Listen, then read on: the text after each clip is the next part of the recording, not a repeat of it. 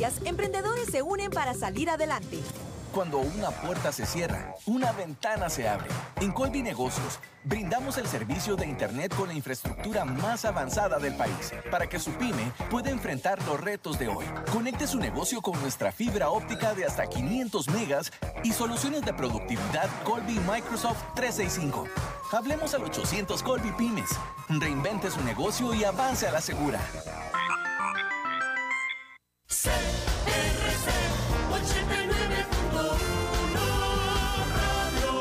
Porque lo que importa es Costa Rica. CRC 89.1 Radio y Cadena Radial Costarricense no se hacen responsables por las opiniones emitidas en este programa.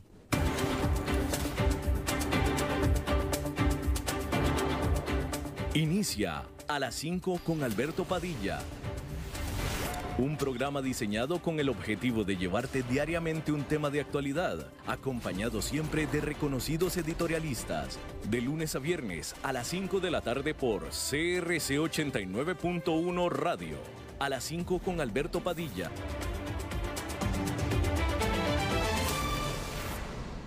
Hola, ¿qué tal? Saludos, bienvenidos a esta emisión de A las 5 con su servidor Alberto Padilla. Muchísimas gracias por estarnos acompañando.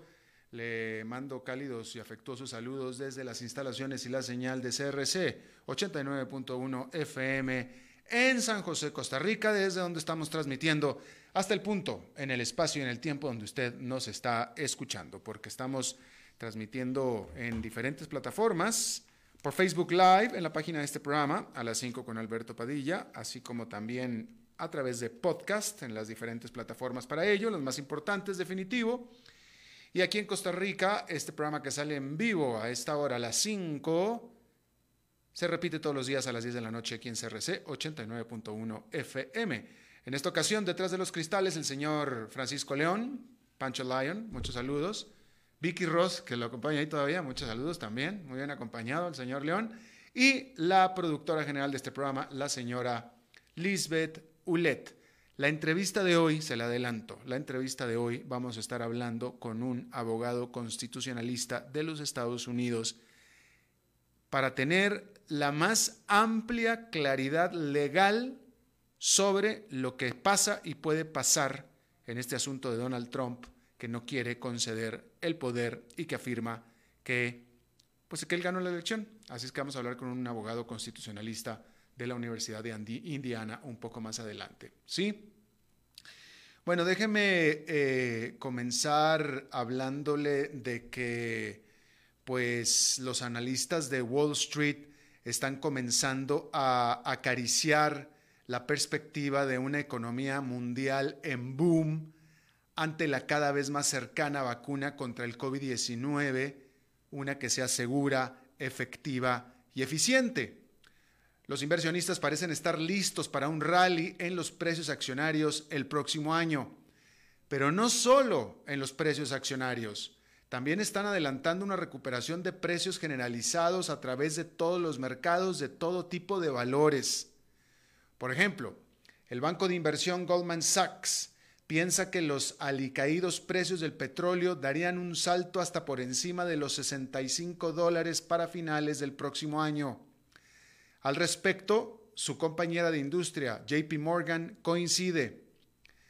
El Bank of America, en una encuesta que hizo a administradores de fondos durante noviembre, encontró que la expectativa general es que durante el 2021 las principales ganancias o recuperaciones se darán en los mercados emergentes, el oro, petróleo, así como el indicador SP500.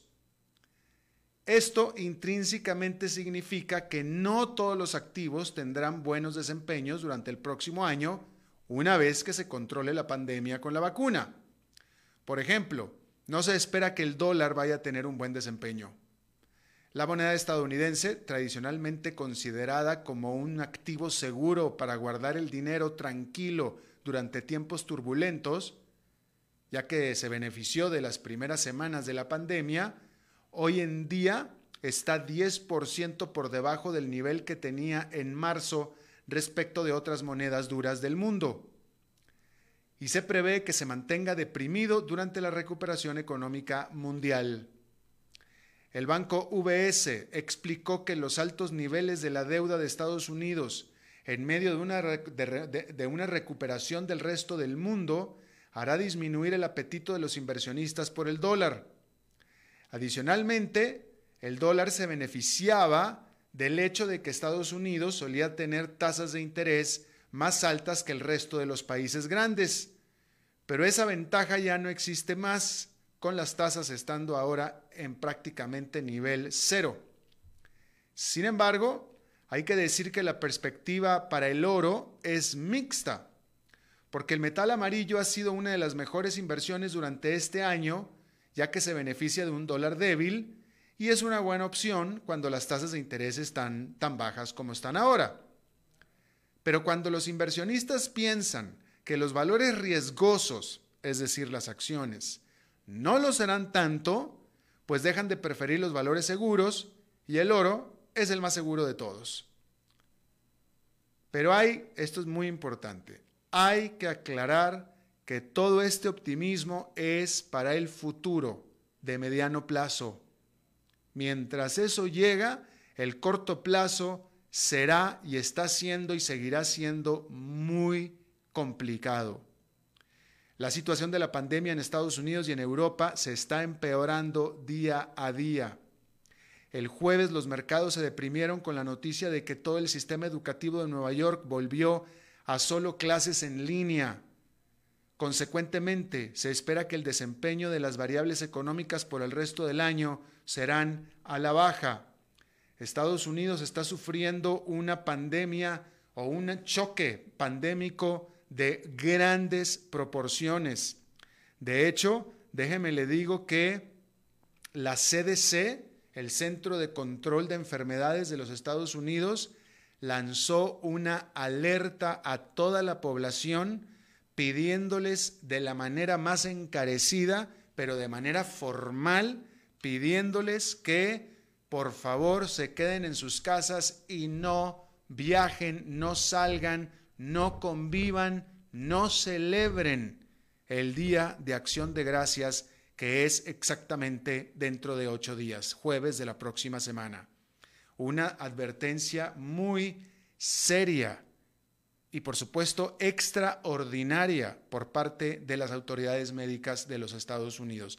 No, no es vinculante, no pueden hacer nada al respecto, no lo pueden prohibir, a menos de que a nivel local se dé un ordenamiento de nadie sale de sus casas o algo por el estilo, un confinamiento, pero mientras eso no se dé, las autoridades médicas, desde su capacidad, eh, pues como médicos que son, valga la redundancia, están pidiendo eso a todos los estadounidenses, que se queden en sus casas durante el que es el periodo o el feriado más celebrado de Estados Unidos, porque este sí, el Día de Acción de Gracias, lo celebran absolutamente todos.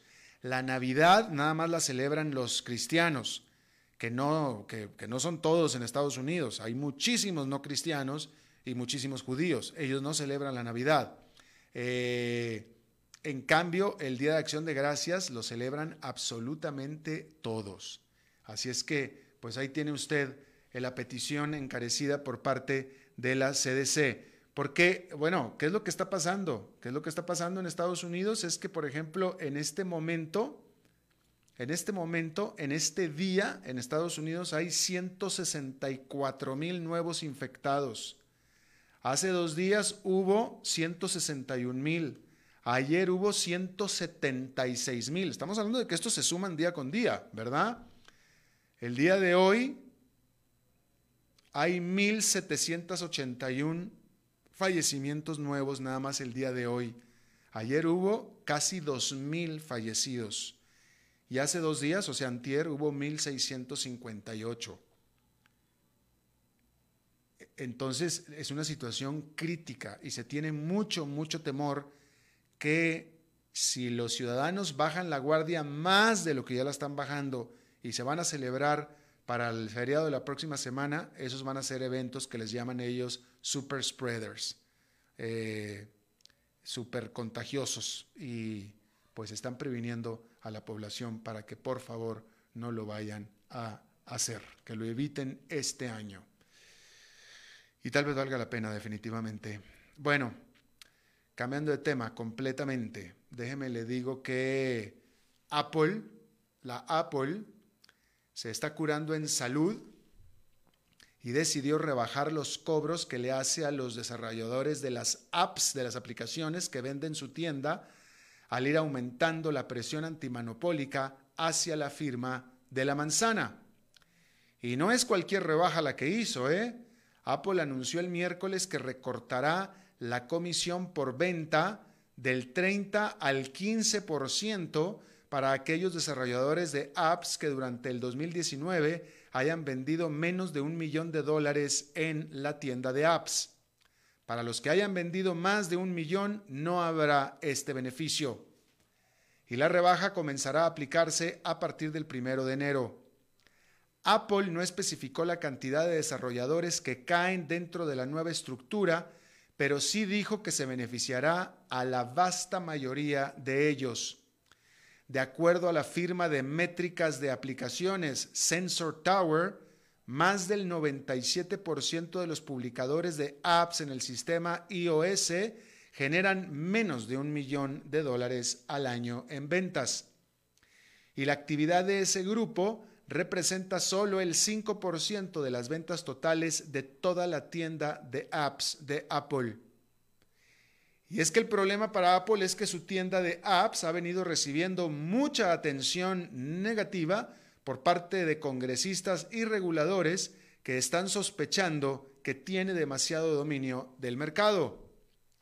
El Comité Judicial de la Cámara Baja de Estados Unidos determinó en un reporte hace unas semanas que Apple, pero también Amazon, Facebook y Google gozan de poder de monopolio que utilizan de maneras anticompetitivas. Y una de esas maneras sería justamente como Apple trata a los desarrolladores de sus apps, que se piensa es incluso abusiva, cobrándoles el 30% de lo que venden. Hace unos meses, la empresa Epic Games, productora del exitoso videojuego Fortnite, entabló una demanda antimonopolio contra Apple que tiene el potencial de transformar la manera de operación de las tiendas de apps en Estados Unidos. Y esta semana, Epic Games llevó la demanda contra Apple a Australia también. Por eso es que Apple está tomando medidas preventivas para no tener luego que lamentar. Mientras tanto, en otro caso separado, Apple alcanzó un acuerdo con 34 estados de la Unión Americana sobre su práctica de no informar a los propietarios de iPhones que sus baterías estaban debilitándose, mientras que Apple aumentaba el desempeño del aparato para encubrir el problema. Con el acuerdo, la empresa no admite culpa ni compensará a los clientes, como lo hizo hace unos meses por este mismo caso, cuando envió pagos por 25 dólares para cada propietario de iPhones. En esta ocasión, en cambio, el dinero, unos 800 millones de dólares, irá para compensar los gastos incurridos por las dependencias estatales por este caso. Una parte será también para ayudar a los consumidores, para la próxima vez que uno de sus aparatos y marcas favoritas los decepcione. Bueno, al otro lado del el Atlántico. En teoría, los líderes de la Unión Europea deberían haber estado hablando sobre la manera en que han tratado de manejar sus respuestas al COVID-19 durante el conference call que tuvieron durante este día. Y es que los confinamientos se han restablecido en casi todo el viejo continente, aunque sin el caos que se generó durante la primera vez a principios de año cuando hubo filas en los cruces fronterizos y pleitos al estar los gobiernos arrebatándose los limitados equipos de protección que había disponible en el mercado. Protección para la salud. Sin embargo, es un asunto que no está en la agenda, lo que sí estuvo en la cabeza de todos los asistentes a la conferencia. Y es que es Víctor Orbán, el hombre fuerte de Hungría, que bloqueó el intento de la Unión por emitir 891 mil millones de dólares en deuda conjunta para el rescate de las economías miembro abatidas por la pandemia. Y lo peor es que Orban no está solo, se le unió también el gobierno de Polonia. Pero, ¿cuál es su problema? ¿Cuál es el problema de Hungría y de Polonia? Pues nada más que ambos líderes no están de acuerdo con la condición para recibir la ayuda de que los miembros deben respetar las leyes. Esa es la condición. Si te vamos a dar ayuda, tienes que apegarte al marco legal en todo. Ah, no, pues no estoy de acuerdo. Si es así, no estoy de acuerdo. Y así es. Eslovenia, cuyo primer ministro es un manifiesto admirador de Donald Trump, ha expresado también una oposición similar. Aparte que recordar que la primera dama de Estados Unidos, Melania Trump, es eslovaca. Y el problema es que para que el plan de rescate eh, sea aprobado, tiene que serlo por unanimidad de todos los 27 Estados miembros, por lo que con la oposición de estos tres, pues el plan está muerto. Y pues queda manifiesto que el COVID-19 no es el único padecimiento de la Unión Europea, claramente. Por cierto que, eh, cambiando, volviendo al tema del COVID-19 en Estados Unidos, eh, en la última hora, literalmente, el estado de California decretó a nivel estatal un toque de queda a partir de las 10 de la noche, también para evitar la propagación de la pandemia. Realmente la situación está muy difícil en Estados Unidos, ¿eh? Realmente está muy difícil. Bueno, quedándonos allá del otro lado del Atlántico, en Turquía, el ministro de Finanzas, luego de intentarlo infructuosamente durante meses, finalmente tomó una decisión que logró lo que parecía imposible, hacer subir a la moneda nacional la lira. Pero ¿cuál decisión fue esta? Irse, decir adiós. Y lo hizo de la mano del despido del presidente del Banco Central, en solo una semana de las partidas de los dos ejecutivos, la devaluada lira ha ganado 10% ante el dólar, anticipando que con estas partidas Turquía finalmente volverá a la disciplina monetaria y fiscal. Bajo el mando económico de Berat al-Bayrak, quien también resulta ser el yerno del presidente turco Recep Tayyip Erdogan, la lira perdió casi el 50% de su valor ante el dólar. Ahora, el nuevo ministro de Finanzas turco y la nueva cabeza del Banco Central parecen serios en su intención de salvar a la lira y bajar la inflación a niveles de un solo dígito. Incluso el propio Erdogan, quien propició la situación en su búsqueda de crecimiento económico a cualquier costo, admite ahora que la economía debe de tomarse una medicina amarga, queriendo decir con ello un aumento de tasas de interés que tendrá como resultado una desaceleración de la economía, aunque sea en el corto plazo. Y este jueves quedó de manifiesto su seriedad, con el Banco Central de Turquía anunciando un fuerte ajuste al alza de un fuerte ajuste al alza de su tasa de interés referencial de casi 500 puntos base desde el 10,25 hasta el 15%, sorprendiendo a los analistas que no esperaban que las autoridades turcas fueran capaces de subir ni siquiera cuatro puntos porcentuales. Pero fue una medida muy agresiva y muy bien bienvenida por los expertos y los analistas. Obviamente, pues no así por los turcos, eh, porque de nuevo esto va a, tener un efecto recesivo en el corto plazo, pero eso es lo que sucede cuando alguien desbalanza o desbalancea la economía de esa manera, ¿no? Bueno, allá en Nueva York fue una jornada positiva, moderada, con el índice industrial Dow Jones ganando 0,15%, el Nasdaq Composite subiendo 0,87% y el Standard Poor's 500 con un avance de 0,39%. Eh, bueno, pues le reitero de nuevo, en California hay eh, esta toque de queda a partir de las 10 de la noche, por lo pronto, y el anuncio de la CDC, bueno, la advertencia, la petición de la CDC a la población de Estados Unidos para que por favor se queden en sus casas y no vayan a celebrar el típicamente muy celebrado Thanksgiving. Eh, en esta ocasión, bueno, hay que decir que, bueno, primero que nada, en esta ocasión pareciera que la población está bajando la guardia, eso es por un lado, pero por otro lado también los propios medios de comunicación también dejaron de un lado el estar cubriendo la severidad de esta nueva ola pandémica al estar distraídos con lo que estaba pasando en Washington. Pero ya cuando lo de Washington se está empezando ya como a ser viejo, entonces ya por fin ya están todo el mundo otra vez volteando a ver a la pandemia. Y cuando la voltearon a ver, pues vieron cosas y están viendo cosas bastante, bastante feas. Bien, vamos a hacer una pausa y regresamos con nuestra entrevista de hoy.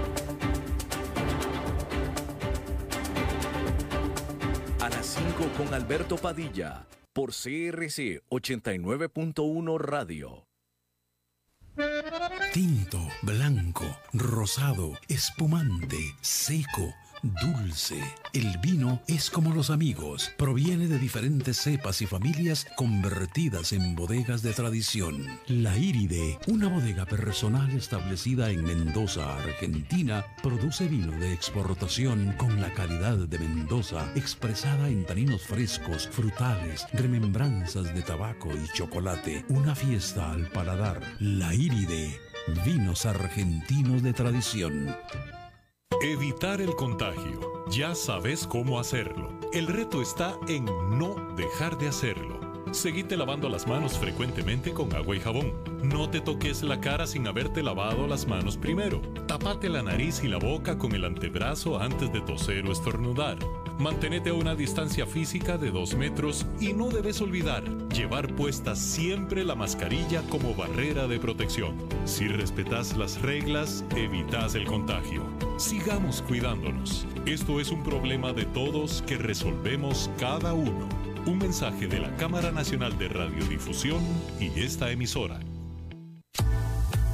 Desde Maipú, Mendoza, la tierra del olivo nos llega aceite de oliva Laur. Su delicada y elegante textura, así como su afrutado aroma vegetal, lo convierten en un aceite especial para paladares exigentes. Disponible en tres variedades: Laur Cruz de Piedra, Laur Aceite de Oliva Extra Virgen y Laur Gran Mendoza Aceite de Oliva Extra Virgen. Lo mejor de tres zonas en una sola botella. Galardonado con el Gran Prestige Gold en el Terra Olivo 2018. Aceites de oliva Laur no pueden faltar en tu mesa. De venta en todas las tiendas, don Fernando.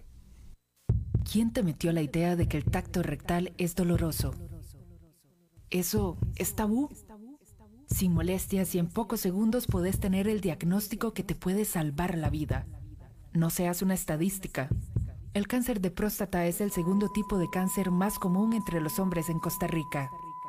Por eso, Visita a tu médico de confianza. 19 de noviembre, Día Internacional del Hombre en Cadena Radial Costarricense.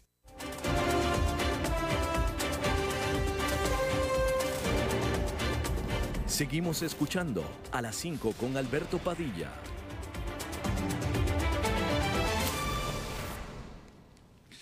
Bueno, muchísimas gracias por continuar con nosotros. Ah, hay que eh, decir que eh, en este día, a partir de este día, tal vez desde ayer, el presidente Donald Trump ha estado acelerando los esfuerzos para tratar de revertir de alguna manera posible los resultados de la elección. ¿Por qué? Porque a partir de mañana ya la mayoría de los estados comienza por ley a certificar los resultados. Así es que digamos que se le está acabando el tiempo al presidente Donald Trump para, para, poder hacer algo antes de que se certifiquen, porque supuestamente una vez que se certifiquen, ya ahí sí ya no hay nada que hacer. Eh, de hecho, el propio Trump se estaba, según los reportes, reuniendo de manera personal con, por ejemplo, autoridades electorales del estado de Michigan para tratar precisamente de influir para que haya algo, ¿no? En el estado de Georgia, donde también ya a partir de mañana se tiene que certificar la elección. Se estaba esperando y se ha estado esperando desde el mediodía de hoy el resultado del conteo manual uno por uno de los 5 millones de votos que hubo en ese estado, que ha sido el único estado que ha hecho esto. Eh, y, bueno, no se ha dado todavía el resultado del conteo a mano a mano, pero todos los reportes son, y la propia autoridad del estado de Georgia, que por cierto son afiliados al Partido Republicano, habían dicho que no esperan que vaya a haber un cambio diferente al que, a lo que es, que es que ganó en ese estado Joe Biden. Pero bueno, yo le agradezco muchísimo a Fernando, eh, a, Luis, Luis Fuentes Rower, él es profesor de la Universidad de Indiana, eh, abogado, experto constitucionalista. Luis, muchísimas gracias por estar con nosotros. Hola, ¿qué tal? Buenas noches. Buenas noches, le agradezco mucho que nos haya tomado la llamada. Por supuesto. oh, sí, por supuesto. Gracias, Luis. Eh, bueno, ¿cuáles son... Eh, bueno, yo creo que te voy a hacer la pregunta, la, inicial y la final. ¿Cuáles son las probabilidades que tiene en este caso Donald Trump de poder realmente revertir el resultado, de poder convencer y probar a las autoridades de que las elecciones fueron fraudulentas y que y que en realidad ganó él? Pues te digo, yo no tengo bola de cristal.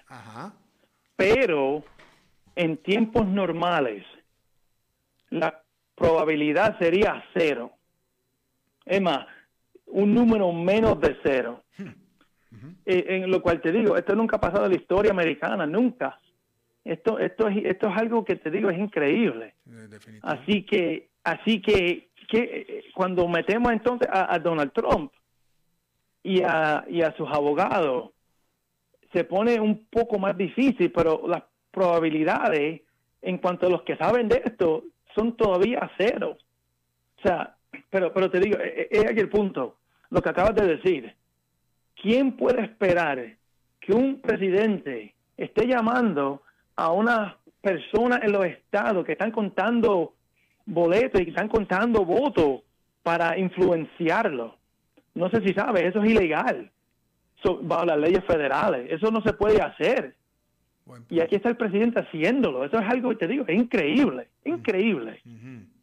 Buen punto. así que, así que tu, pregunta, probabilidades, te diría cero, pero te digo, siguen, siguen empujando y que no ha pasado nunca la historia, nunca. Esto, esto es nuevo y es desgraciadamente es nuevo y es inoportuno. Esto no esto no es un, eh, es avergonzoso es lo que es.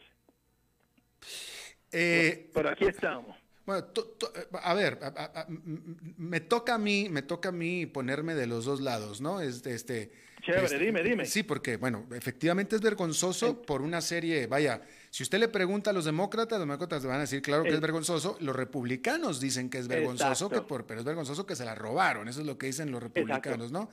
Pero entonces, yo, pero yo le pregunto, este, eh, eh, bueno, eh, Rudy Giuliani, que bueno, pues también tiene, tiene su, pues, sí, pues sí, exacto. Pero el propio Rudy Giuliani es el que está liderando los esfuerzos legales de Donald Trump. Seguro él de que tiene casos legales. Pero yo, yo pregunto qué tan sólidos pueden ser estos casos legales que tiene Rudy Giuliani. Ese es el problema. Eh, para estar, para estar claro, lo vergonzoso, porque yo entiendo el punto, ¿sabe? Que el 70% de republicanos salen diciendo, 70%, 70% opinan que esto fue frauduloso, que, que, la elección no fue de verdad una que en la cual ganó Joe Biden. Ellos dicen que, que fue fraude. 70%. De, de los republicanos de los republicanos piensan eso. Pero el punto entonces, cuando yo digo vergonzoso, la vergüenza es que un presidente esté él mismo llamando eh, y, llamando de manera que viola la ley federal. A mí eso es increíble. Decirlo, cuando yo lo digo, yo digo, ¿qué, qué, está pasando? El mundo está como boca arriba, así. Y Julián igualmente, y el senador Lindsey Graham, me imagino sabe, hizo lo mismo, llamando en Georgia, él llamó en Michigan, él llamó en Pensilvania, llamando a poner presión para que discaren, para que voten votos que fueron ejercitados legalmente. O sea, estas son cosas que no pasan en un mundo que no esté bajo Donald Trump. Eh, lo, más para mí, lo más importante es que si hay evidencia, yo no conozco una persona que dijera, fíjate, si hay evidencia, pero no me importa. Nadie, nadie dice eso. eso, eso es como, eso no son mentiras, pero esos, son, esos no son argumentos que nadie hace. Más bien, lo que dice de Giuliani, el punto es cuando él va a corte, las cortes dicen, enséñame la evidencia. Y él dice mañana, o dice pasado mañana, o dice la semana que viene. Pues ¿dónde está? Estamos aquí, estamos esperando por la evidencia. Y te digo, no tienen. O sea, no la han enseñado. ¿Y por qué están esperando? Yo no sé. Nadie sabe. Porque no, no si existe, porque no la enseña. Y por consiguiente, para que por si acaso no lo sabe, los republicanos en los cuatro estados que estamos hablando, Nevada, Arizona, Pensilvania y en Georgia, todos han dicho que son republicanos, estos, eh, trabajadores de, los, de las elecciones, han dicho que nada pasó. Y son ellos republicanos. Son republicanos. O sea, y dicen, no, aquí no hay nada, no pasó nada mal. Pero Donald Trump lo dice y por consiguiente se supone que pasó.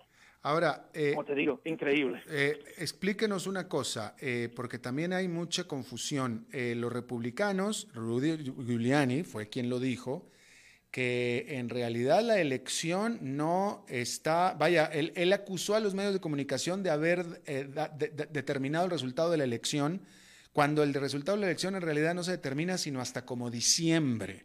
¿Es cierto esto? No, no bueno, se termina, lo que él dice el que la, la prensa asociada, o sea, la, la, prensa en fin, el que ellos, ellos no determinan nada, ellos ven lo que están los votos que han dicho, que, que lo, la gente ha visto, o sea, ellos, ellos toman una determinación en cuanto a la evidencia frente de ellos, y lo han hecho así por décadas, eso siempre es así, no sé si te acuerdas, sí, es cierto, es cierto. hace cuatro años, cuando Donald Trump supuestamente ganó, y Hillary Clinton que se dio la elección el día después de la elección. es el mismo caso en que nadie había ganado en sí, pero se sabía ya en cuanto a los datos que teníamos, que tenía la prensa, se sabía quién había ganado. Y ha sido así hace, como te digo, hace ya décadas y décadas atrás. Eh, eh, eh, en punto sí es, cierto que nadie ha ganado hasta que certifiquen la elección. Eso sí es cierto. Y, pero por consiguiente, lo que ellos están haciendo, Giuliani, los republicanos, Donald Trump, es tratar, como dijiste, tratar de, que no certifiquen la elección, porque los estados están haciendo eso en los próximos 10 días. La certifican y ya se acabó. ¿Quién, ¿quién, ¿quién certifica la elección y cuándo? Eso, eso depende. Los estados hacen en fechas diferentes. Cada uno, Cada estado certifica su elección. Ah, ok. Y entonces, ellos certifican la elección, entonces los electores de sus colegios de, electorales se reúnen y ya están y ellos están ya denominados. Se reúnen para votar por quien ganó la elección, hace, como fue certificado por el Estado. Ah. Esto, todo, esto, como se dice en español, eso es pro forma. Esto, esto no es, ya se acabó. Y siempre se ha acabado. Así se acabó para Donald Trump, así se acabó para Obama, así se acabó para Clinton, así siempre ha sido. Pero, pero legalmente hablando, nada más para, legalmente hablando, sí. Eh, eh, eh, ¿cuándo se oficializa legalmente el presidente electo de Estados Unidos? Eso, sería en la fecha en diciembre 8.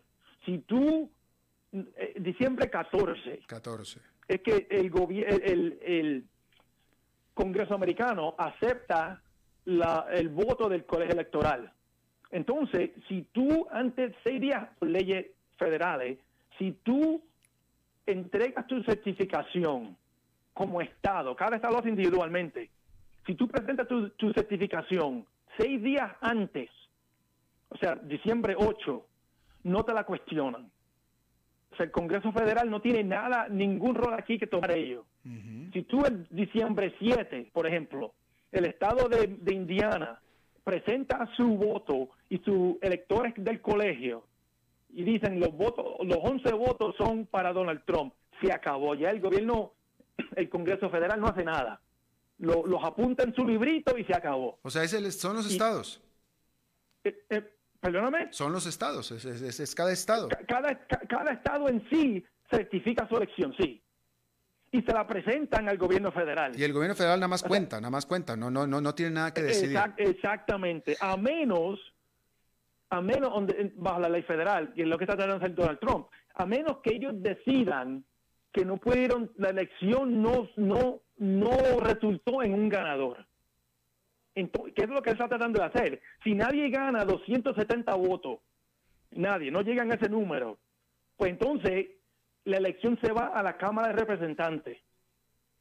Y eso es lo que Donald Trump quisiera. Eso, o también está tratando de que en vez de tomar el voto popular de todo el Estado, él está tratando, eso lo, acaba de llenar ahora en su, en la corte en Pensilvania, le pidió a la corte que no tomara el voto popular del Estado y en vez que el, la elección fuera, fuera decidida por la Cámara de Representantes, por la legislatura de Pensilvania, la cual, por supuesto, es republicana. Pero al final del día, si, si Biden llega a 270 votos, el gobierno federal no hace nada. Toman su... O sea, no, no hay ningún rol para ellos tomar en este, en este problema. Ajá. Hay, hay precedente, hay precedente de que entre que se dio la elección con un ganador, quien haya sido este, en la historia, existe un precedente de que entre que se dio la elección el 3 de noviembre eh, y, hubo un ganador en el colegio electoral claro y el 14 de diciembre se haya dado un resultado diferente, que se haya cambiado? Mm, no. Lo que me, lo que me crea a preguntar, si ha pasado que la elección fue bien cerca. Cerrada, sí. piénsalo el, el Bush versus contra Gore, en el 2000. Fue bien cerca también. Es una elección, fue un empate casi. Florida se decidió por como 700 votos. Sí, ese, ese, sí fue empate, esa sí. E, exacto. Esa sí fue. Ese fue el eso. Pero el problema fue, eh, había ley federal para resolver el problema y la Corte Federal Suprema de Estados Unidos se, se entrometió por diferentes razones por el punto, e, eso fue un empate la cual la ley federal lo hubiera decidido y, hubiera llegado a la Cámara de Representantes. Pero no llegó a eso. Pero no, no fue tu pregunta. Tu pregunta fue si después que certifiquen ha cambiado. Y la y no no pienso en ningún lo más cerca fue en el 1876 hace 120 140 años atrás. Y pero no no fue como tú me preguntaste. Fue una fueron cuatro estados que estaban cerradísimos. Y entonces iba a ser un caos, o sea, todo el mundo em, empezaron a, pelear y a, jalar, y entonces eh, el gobierno federal apuntó una comisión para resolver la elección y la resolvieron. Claro. O sea, nunca, nunca llegó a ese problema que me estás mencionando. Claro. Eso nunca ha pasado, nunca. Y, y, en esta menos, puesto que aquí lo que importa es que la diferencia de votos es, es, es sustancial, es grande. Es grandísima, exacto, es demasiado. Eso, dijiste lo de, lo de lo que está pasando en Georgia, en el estado, esos son miles de votos. O sea, cuando cuando hacen, cuentan de nuevo así, como están haciendo en, en el estado de Georgia, lo que pasa ahí cuando son votos bien cerca y nunca encuentran, eso no pasa, encuentran 100, quizá 200, quizá 300.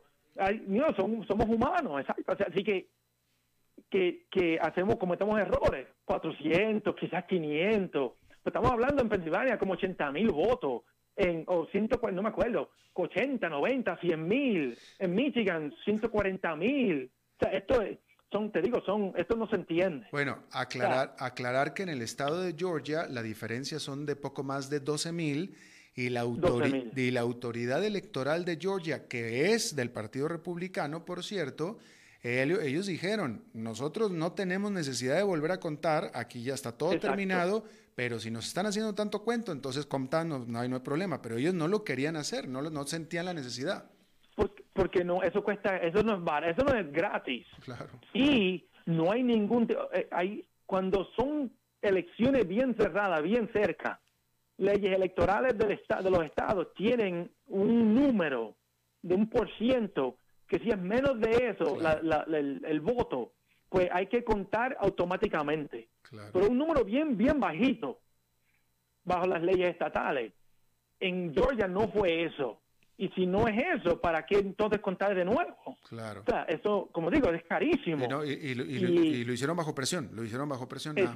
exacto. Ah. Y sí encontraron ciertos errores, pero pequeñísimos. O sea, no fue nada que va a cambiar la elección. Claro. Lo mismo en Michigan, lo mismo en Pensilvania, lo mismo en Nevada, lo mismo en Arizona, que son los estados que están aquí en, en, en problemas. Dice que hay problema, no hay problema. O sea, punto, no hay ningún problema, nadie lo encuentra problema. Ahora, y ellos dicen que sí, pero no hay evidencia. Claro. Luis, por último, ¿qué pasa, qué procede si es que el presidente y su partido, como hasta ahora, simplemente, o sea, el partido hasta ahora sigue apoyando a Donald Trump, los republicanos.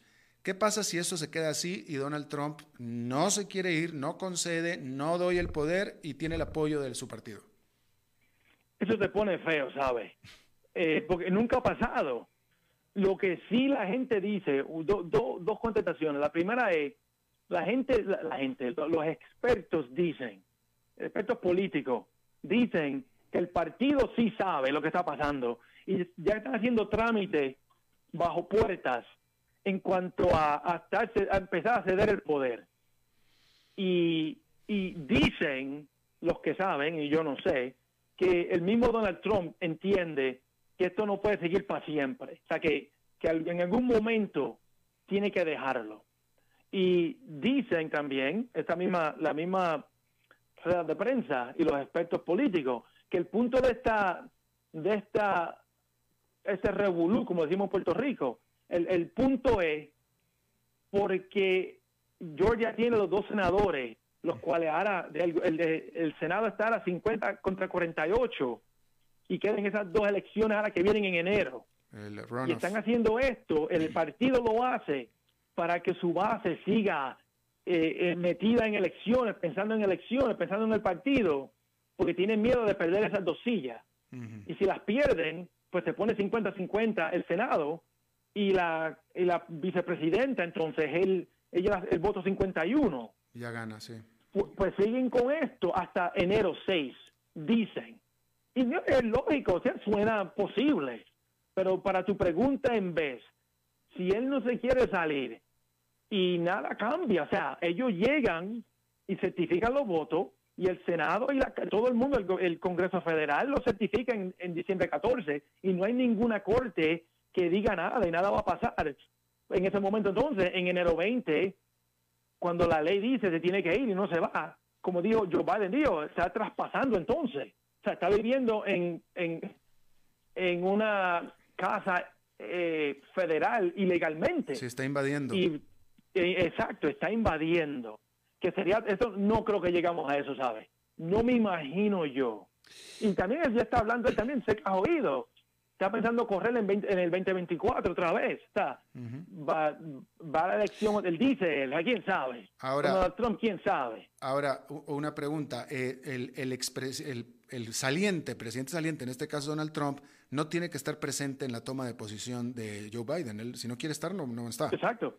Y no lo estará, yo me imagino. No Exacto. Terrible, eso es terrible. Pero, sí, no lo, me imagino que no lo estará, no. Y me imagino que seguirá. Pero no, pero no tiene que estar. No, sí, no. Él no está en no tiene que estar. y seguirá peleando por cuatro años, que fue fraude, el cual, que él ganó, pero el fraude fue que lo que hizo que él perdiera. Me imagino. Pero sí, no, no, no, tiene que estar, no tiene que estar en ningún sitio.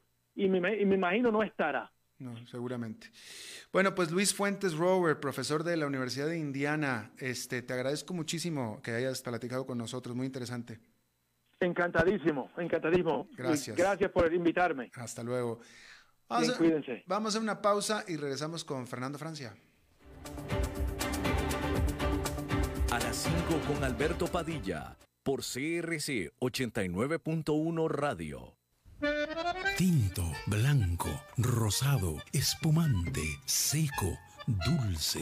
El vino es como los amigos, proviene de diferentes cepas y familias convertidas en bodegas de tradición. La Iride, una bodega personal establecida en Mendoza, Argentina, produce vino de exportación con la calidad de Mendoza, expresada en taninos frescos, frutales, remembranzas de tabaco y chocolate. Una fiesta al paladar. La Iride Vinos argentinos de tradición. ¿Quién te metió la idea de que el tacto rectal es doloroso? ¿Eso es tabú? Sin molestias y en pocos segundos podés tener el diagnóstico que te puede salvar la vida. No seas una estadística. El cáncer de próstata es el segundo tipo de cáncer más común entre los hombres en Costa Rica. Por eso, visita a tu médico de confianza. 19 de noviembre, Día Internacional del Hombre en Cadena Radial Costarricense. Desde Maipú, Mendoza, la tierra del olivo nos llega aceite de oliva Laur. Su delicada y elegante textura, así como su afrutado aroma vegetal, lo convierten en un aceite especial para paladares exigentes. Disponible en tres variedades: Laur Cruz de Piedra, Laur Aceite de Oliva Extra Virgen y Laur Gran Mendoza Aceite de Oliva Extra Virgen. Lo mejor de tres zonas en una sola botella. Galardonado con el Gran Prestige Gold en el Terra Olivo 2018. Aceites de oliva Laur no pueden faltar en tu mesa. De venta en todas las tiendas, don Fernando.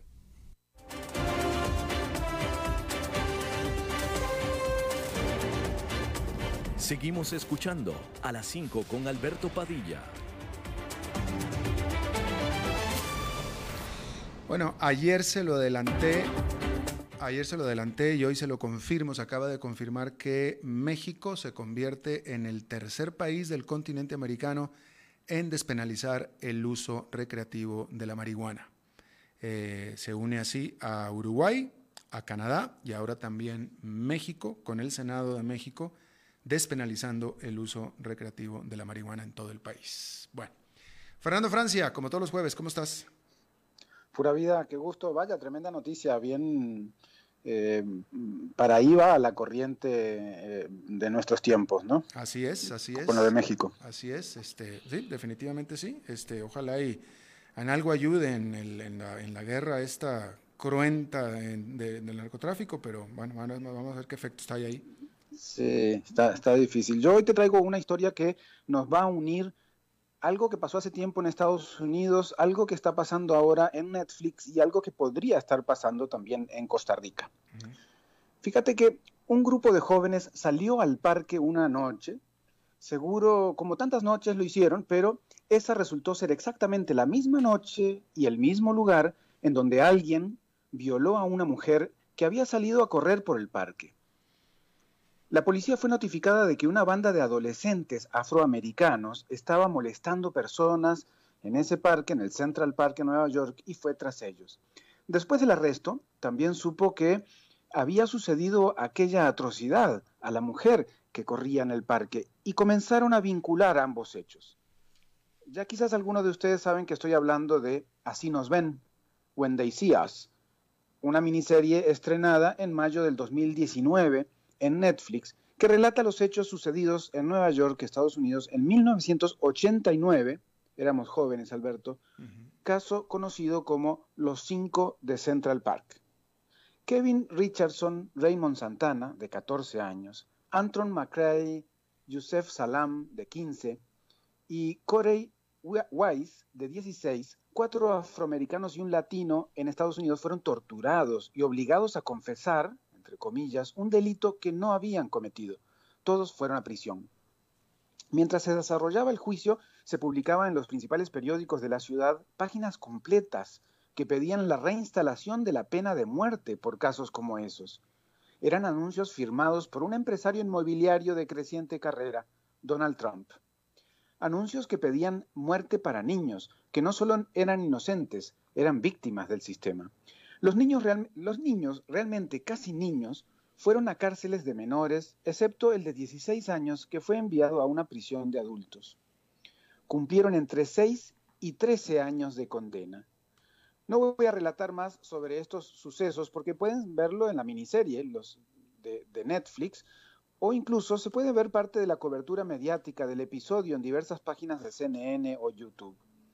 Pareciera que solo estoy haciendo una reseña de una bien escrita película creada, escrita y dirigida por Ave DuVernay para Netflix, pero hay más. El mismo mes que se estrenó la miniserie, en mayo junio del 2019, la que se había desempeñado como fiscal de caso en aquella época, Elizabeth Lederer, o sea, la de la vida real, dimitió a su puesto como profesora en la Universidad de Columbia, en el estado de Nueva York.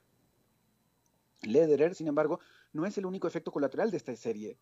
El mismo mes de junio de 2019, la que era jefa de división de crímenes sexuales de la Fiscalía del Distrito, Linda Fernstein, tuvo que dimitir también a las juntas directivas de diversas organizaciones no gubernamentales. Fernstein, eh, representada como la principal promotora de la persecución a los jóvenes en la película, se había convertido en novelista de crímenes y vio cómo la editorial Penguin Random House rescindía su contrato con ella por la mala publicidad del caso.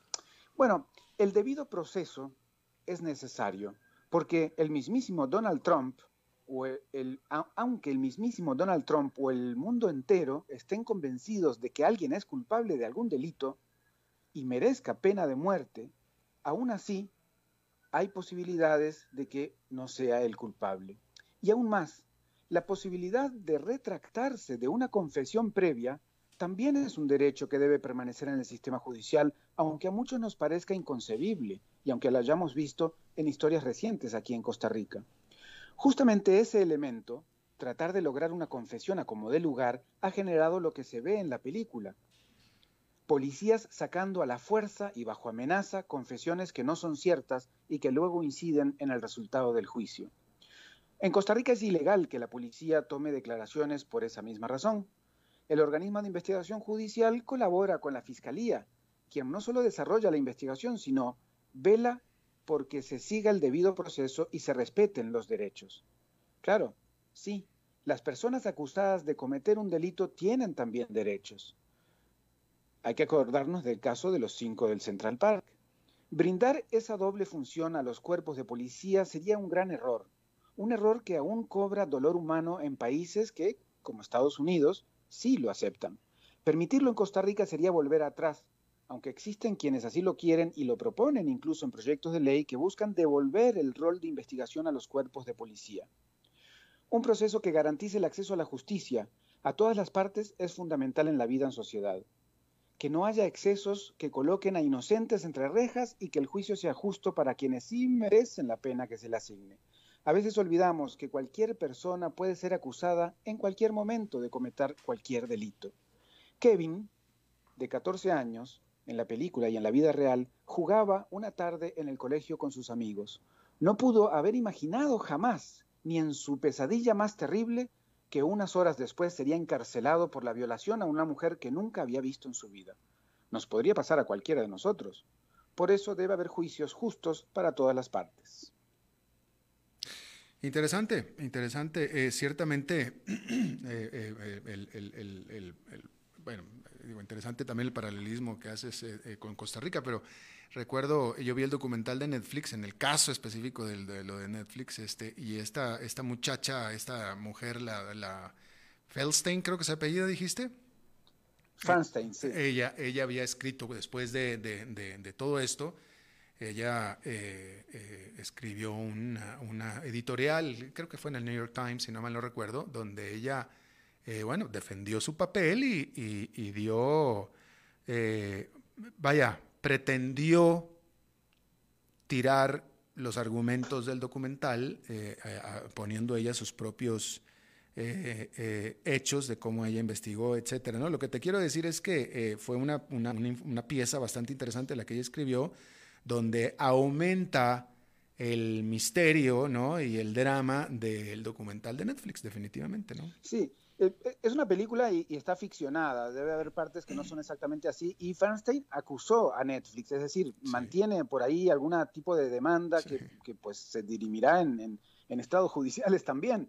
Ojalá que no le toque una Linda Fernstein a Linda Fernstein. Exacto. o, quién sabe, pero el, el hecho es que eh, esas dos fiscales y, y, gente que estuvo pues asusando el fuego contra esos muchachos, se nota, en, por, lo menos en la película, que eh, la, policía quería llevar a esos culpables y que incluso había un violador en serie en ese mismo momento eh, generando crímenes muy similares a los del Central Park y no se les ocurrió a los que investigaban los ambos casos, que eran las mismas personas, pues vincular a ese otro que finalmente, bueno, pasan cosas en la, en la película que son, es una miniserie de unos seis capítulos y vale la pena mirarla. Definitivamente.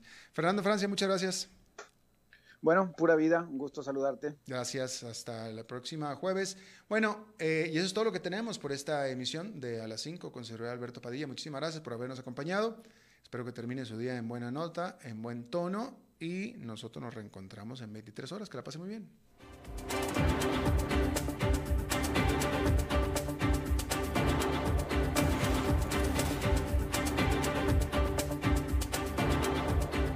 Concluye a las 5 con Alberto Padilla. Un programa diseñado con el objetivo de llevarte diariamente un tema de actualidad, acompañado siempre de reconocidos editorialistas, de lunes a viernes a las 5 de la tarde por CRC 89.1 Radio. A las 5 con Alberto Padilla.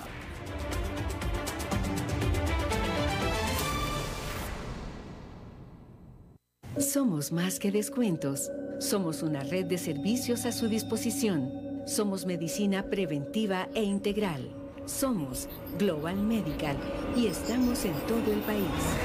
Farmacias, ópticas, especialidades médicas, laboratorios. Somos Global Medical. Salud total a su alcance. Llámenos al 4010-0171. Síganos en redes sociales como Global Medical Costa Rica.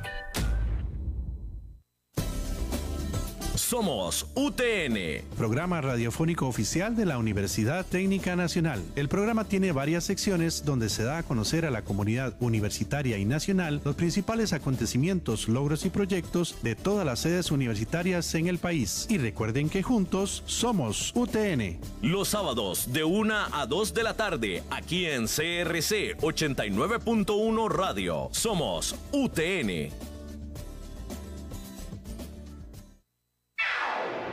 Colby Negocios, soluciones para pymes, le presenta las noticias CRC de la hora.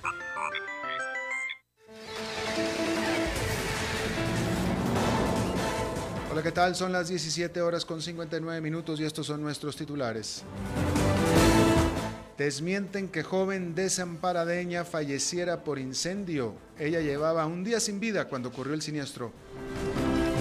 Contraloría señala poca claridad en compras y contrataciones hechas por la caja durante la pandemia.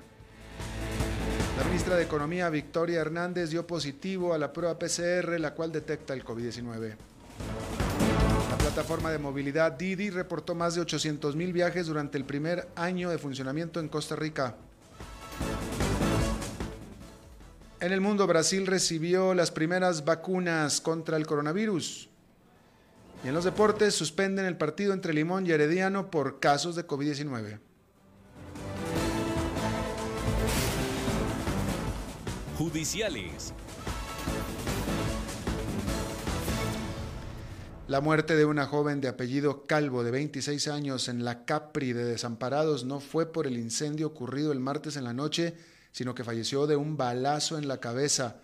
El organismo de investigación judicial, mediante la sección de homicidios, presume que el homicidio de Calvo lo cometió su pareja sentimental de apellidos Taracena Echeverría, quien fue detenido desde ayer en Tibás. El informe forense reveló que la mujer falleció el lunes, un día antes de que se reportara el incendio. El director del OIJ, Walter Espinosa, añadió que el incendio, fue, el incendio fue provocado con acelerantes que permitieron borrar evidencia del hecho delictivo. Contraloría General.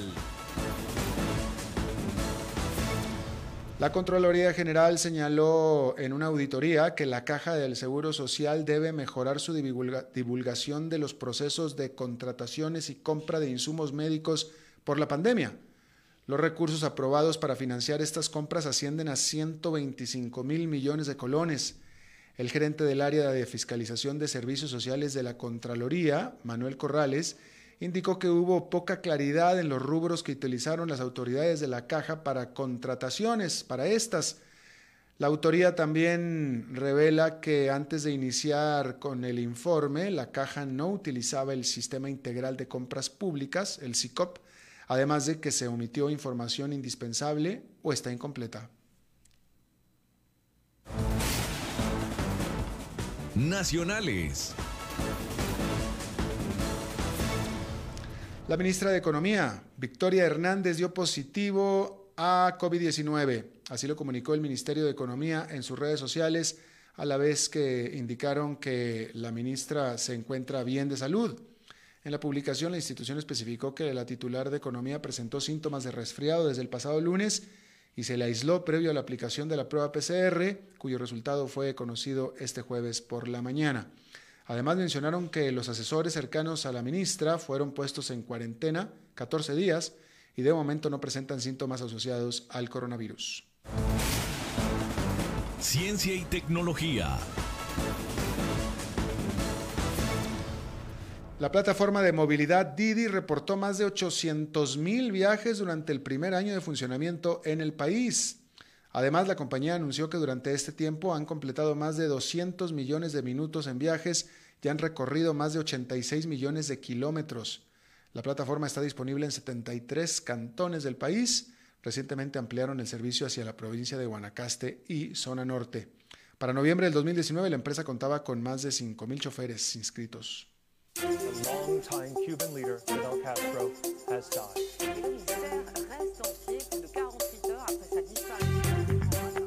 Internacionales. Brasil recibió hoy las primeras 120 mil dosis de la vacuna china Coronavac, cuyos estudios clínicos ya se encuentran en fase final. Las vacunas fueron recibidas en Sao Paulo por el presidente Jair Bolsonaro, quien se mostró satisfecho y aseguró que esta inversión será de gran importancia para salvar la vida de muchas personas en Brasil. El país además recibirá la transferencia de la tecnología de la vacuna al Instituto Butantan, entidad pública que coordina con la firma asiática los ensayos clínicos en Brasil.